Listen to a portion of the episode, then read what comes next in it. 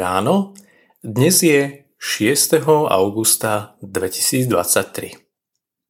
Máme dnes 9. nedeľu po Svetej Trojici. Na slovo Božie je napísané v prvej knihe kráľov v 3. kapitole od 5. po 15. verš, pokračujúc až po 28. V Gibeóne sa mu v noci vo sne zjavil hospodin. Boh mu povedal – žiadaj si, čo ti mám dať. Šalamún odpovedal, ty si preukázal veľkú priazeň svojmu služobníkovi Dávidovi, môjmu otcovi, lebo chodil pred tebou verne, správal sa k tebe spravodlivo a čestne. Zachoval si mu túto veľkú priazeň, keď si mu dal syna, ktorý dnes sedí na jeho tróne. Nuž teda, hospodin, môj Bože, ty si ustanovil svojho služobníka za kráľa po mojom otcovi Dávidovi. Ja som však mladý muž a neviem vládnuť. Tvoj služobník žije medzi tvojim ľudom, ktorý si si vyvolil, ľudom takým početným, že ho nemožno pre množstvo spočítať ani zrátať. Obdaruj svojho služobníka schopnosťou spravovať tvoj ľud a rozlišovať medzi dobrým a zlým. Kto by inak mohol spravovať tento taký mohutný ľud? Pánovi sa páčilo, že si Šalamún práve toto žiadal.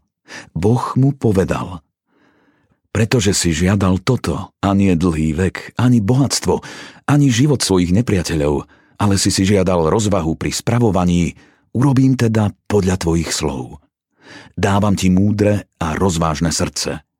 Takže tebe podobnému nebolo pred tebou a nebude ani po tebe. Dám ti aj to, o čo si nežiadal. Bohatstvo a slávu, aby sa ti po celý život nikto spomedzi kráľov nevyrovnal.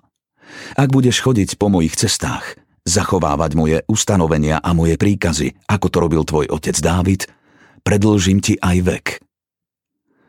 Na to sa Šalamún prebudil. Bol to iba sen.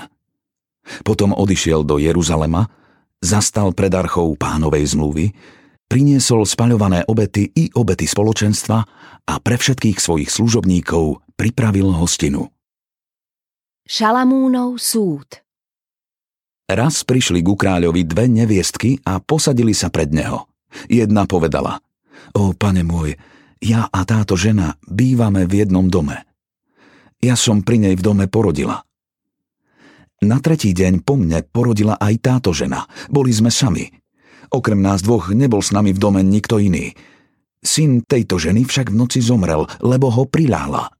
O polnoci, kým tvoja služobnica spala, ona vstala, Odtiahla mi od boku syna a uložila si ho do lona. Svojho mŕtvého syna však vložila mne do lona. Keď som ráno vstala nadojčiť si syna, bol už mŕtvy. Ráno som si ho lepšie prezrela a zistila som, že to nie je môj syn, ktorého som porodila. Druhá žena však tvrdila. To nie, môj syn je ten živý a tvoj syn je ten mŕtvy. Táto zase vravela, čo by, tvoj syn je ten mŕtvy a môj syn je ten živý. Tak sa hádali pred kráľom. Kráľ uvažoval. Táto tvrdí, tento živý je môj syn a ten mŕtvy tvoj. Tamtá zase hovorí, to nie. Tento mŕtvý je tvoj a ten živý môj. Kráľ prikázal. Doneste mi meč. Priniesli meč pred kráľa. Na to povedal kráľ. Rozotnite to živé dieťa na dvoje a dajte polovicu jednej i druhej. Tu zvolala žena, ktorej ten živý syn patril – Kráľovi povedala, pretože sa v nej ozval materinský súcit k vlastnému synovi. Pane môj, dajte jej to živé dieťa a nezabíjajte ho. Tá druhá však povedala, rozhodnite ho, nech nebude ani moje, ani tvoje. Kráľ rozhodol, živé dieťa dajte tejto a nezabíjajte ho. Ona je jeho matka. Keď sa celý Izrael dozvedel o rozsudku, ktorý vyniesol kráľ, vážili si kráľa, lebo videli, že pri výkone práva je v ňom Božia múdrosť. Božia múdrosť. Predstavte si, že by ste mali možnosť splniť si jedno želanie. Čo by ste si vybrali? Kráľ Šalamún v tom mal jasno. Keď dostal možnosť žiadať si od Boha jednu vec, bola to múdrosť. Ak čítame pozorne, Šalamún nežiadal priamo múdrosť, ale to, ako sa múdrosť prejavuje. V prvom rade si uvedomuje svoju mladosť a s tým spojenú neskúsenosť. Neviem schádzať ani vychádzať, Inými slovami, neviem sa rozhodovať. Pre kráľa to bolo dosť dôležité. Nerozhodnosť nám zväzuje ruky.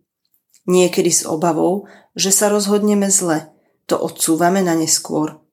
No prosíme aj my o múdrosť Boha, aby sme sa vedeli rozhodovať správne? Prvoradé pri rozhodovaní je, aby sme vedeli odlíšiť správne od nesprávneho. Aj o to prosí král Šalamún. Je dôležité poznať, čo je správne, aby sme to vedeli rozlíšiť. Boh nám to môže ukázať, najmä prostredníctvom svojho slova. Spoznávajme to z neho. Nakoniec Šalamún prosí o poslušné srdce. Zdá sa, že to nemá s múdrosťou nič spoločné. Je však dôležité nielen spoznať, čo je správne, ale byť voči tomu aj poslušný. Koľký vedia o Bohu veľa, ale nie sú ochotní podriadiť sa mu. Šalamúnovi išlo o to, aby vedel dobre spravovať Boží ľud. Božiu múdrosť chcel v prvom rade využiť pre iných.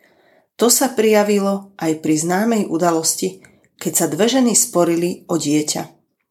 Prosme aj my o Božiu múdrosť pre svoj život. Bože, ďakujem Ti za múdrosť, ktorú nám dávaš, keď o ňu prosíme. Odpust mi, že ťa o ňu tak málo prosím. Daj mi múdrosť a k nej obetavú lásku, vieru, pokoru a spravodlivosť. Amen. Dnešné zamyslenie pripravil Miroslav Eštok. Pamätajme vo svojich modlitbách na vydavateľstvo Vivid.